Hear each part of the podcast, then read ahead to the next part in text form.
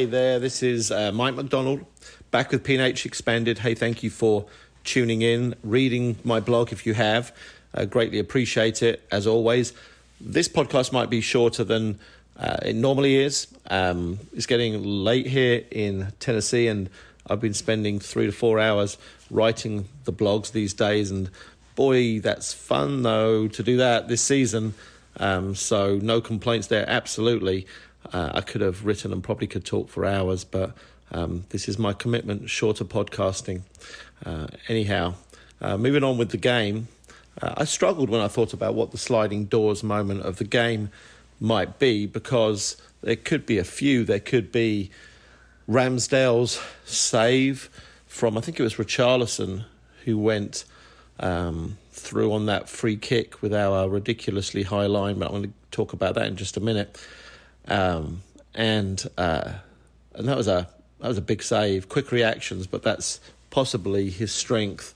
Um, but either way, that was certainly a turning point. That would have been 1 0 to Tottenham. Game looks different from there, I'm sure. Okay, the red card probably looked like the biggest turning point in the game because Tottenham gave up.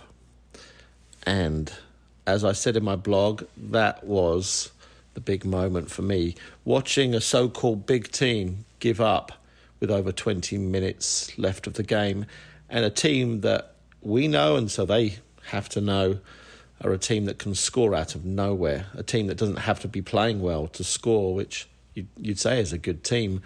They're not much fun to watch. I can't imagine being a fan of a team like that that relies on on that level of um, well that amount of defensive um, play from such talented attackers and without having a creative player to give them the ball more often. So, anyway, that's their problem. Who cares? But that red card was a big moment. I maybe because I'm an Arsenal fan, I didn't think it would be a red card. If I was watching that tackle in another game, I would expect a red card, even though it might be what I think people call an orange card. Um, but I don't expect Arsenal to get those decisions. You probably feel the same, I'd imagine. But it went our way, and ultimately, you can go in studs up and miss a player and still get a red card. So you can see the justification for it. Um, but for whatever reason, Tottenham gave up, it seemed. At 2 1 and a man down, I just don't get why they would give up. I get why possibly, you know, you're playing Bournemouth at home or somebody like that, that they might think that it's game over. But that was really odd. Maybe I'm giving them too much credit, and maybe the credit goes to the fact that we're managing games better. And we started to just slow the game down, take the tempo out, keep possession, and only force the ball forwards when it uh, had its natural uh, inclination to move in that direction. Um, but uh, it could be that. And then the third one would be Granit Xhaka's goal because that completely popped their balloon, which was beautiful. And such a, a strange, surreal moment. I'm still getting used to seeing Granit Xhaka in the box, let alone taking, you know, a positive touch away from a defender um, off the end of a flowing move. There he is, Granit Xhaka, and then putting it in the bottom corner, and also me expecting him to score. These are all new emotions, but I love it. Uh, let's pick a positive out of the game, as if that one wasn't. But here's a good one. I'm noticing that for the most part, Arsenal are only conceding goals off mistakes. And I think, in fact, I do, I know that it's better to do that at this level than consistently conceding goals because of poor structure or nervousness, lack of belief, all of those things that we've struggled with in the past. If you think about the goals that we've let in recently, the ones at Old Trafford, uh, certainly the one today, they're gifts. There haven't been teams dissect us, outplay us. Games and teams that score goals where you sit back and go, fair enough, that was really good. I don't remember that. And so that speaks so well to how our team is set up and the fact that our owners have trusted our manager, our manager trusts the players, and then there's such trust and belief in the team in the structure that's been set up over the last few years that we are not a team that is being um, dissected easily, as I said. So that perhaps, maybe more than any other thing, might be the reason why we continue to challenge at the top of the league. Uh, because we're not making many mistakes, it's not every game, and it doesn't look like we have players that are going to continue to re- continually repeat. So, love that.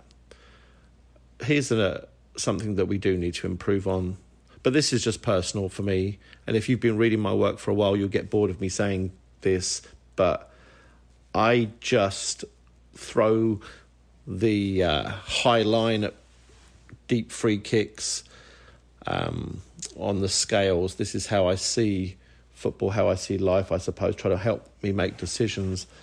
And I understand why not just Arsenal, but other teams uh, are now following the modern trend of defending uh, deeper free kicks on the edge of their box and holding the line, or even higher, or as Arsenal did today, about 10 yards outside of their box. I understand it. I understand that there's a decent chance that not just one, but multiple players will be offside. Um, I understand that it gives your goalkeeper room to come and get it. I understand that they have to be, uh, depending on how high your line is, their um, cross, their pass has to be close to perfect and perfectly weighted. But I put that on one side of the scales, and on the other side, what I would say is I see an awful lot of free kicks that talented Premier League footballers are just lobbing over the top, and the first contact is an opponent who has no defenders in front of him, just the goalie and the goal. And I see it over and over and over. And, you know, I go on feeling more than anything else. And when an opponent has a free kick 30 or 40 yards out, you know, in the past, I would not feel particularly nervous. We defend deeper, maybe on the penalty spot. And if they want to have a shot, let them have a shot. If they want to cross it, I just felt better, even though it was a crowd for the goalkeeper to come and uh, collect the ball in or punch it out. But now, a 30 or 40 yard free kick, I just don't feel like I should be that nervous. But I am. And the way I coach and the way I see football, I think that sometimes an underrated um, uh, aspect of the game is not giving set plays to teams that can't dissect you because if they can't dissect you in the regular flow of the game, then they rely exclusively on corners and free kicks. And that's the only way they're going to get through you. So don't give them free kicks and don't, in my mind, play with such a high line and let a team that is not your equal and even close to being your equal have a chance to be your equal or even your superior because they have players who can eat up those moments and those player, players who are better in the air than maybe the players we have. And I know that that gap has closed since we've got a, a, a bigger unit of a team uh, now, but I think they rub their hands together when those moments come, and I wish we didn't do it. That's just a personal opinion, though. And who am I to say that when most every elite coach in world football has chosen to do this? Um, anyway, so couple more thoughts. This one is a new one for me, another new one. I talked today in my blog about all the new experiences and feelings that not just me, but I'm sure that you're having too watching Arsenal this season and how great that is. But here's a new one. A few minutes ago, Max and I were talking about next weekend, and I told him I th- that I ex- I kind of expect to beat Liverpool, And, you know, that seems so far from not just my expectation, but maybe yours um, in the past. You know, my expectation was um, when we played Liverpool at home, I would just be tense and nervous and thought we had a chance, um, but never felt confident. And when we played them away, just I dreaded it because we keep getting spanked. And now, and I'm not somebody that really does this too often, that throws out there silly statements that are going to blow up in my face. But uh, right now, I feel like we're going to beat Liverpool. Not just because we're playing better, because we are. It's not that. It's beyond that. It's. I look at our team and the quality that we now have in our team and look at theirs. And even if you put them on top form, it's not that much of a difference. I know that they have better output, and that probably has been a huge difference in the past. They've conceded less goals than us, for sure, but not this season. And they've scored significantly more goals than us in the past, but not this season. So I guess I don't feel like a fool thinking that we're going to beat Liverpool, but I'll be upset if we don't.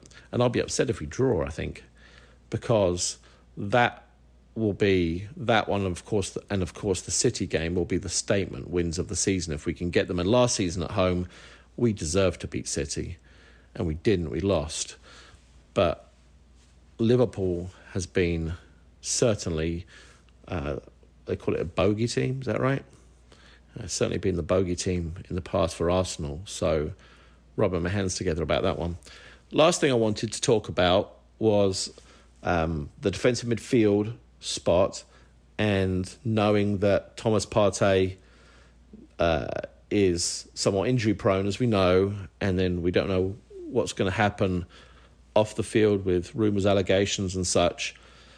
So I've just been sort of scouring world football in my head more than anything and trying to think of who I would bring in uh, as an alternate to him uh, as soon as possible so that Sambi can move further forward, which I think is what the plan was for him and where he was excelling pre season. But also be somebody that could replace Thomas Partey in the long run. And I felt foolish when I remembered today the player that I loved in the past and I wanted in the past to uh, accompany Thomas Partey and play alongside him when we played 4 2 3 1. And, uh, and he played in the Premier League.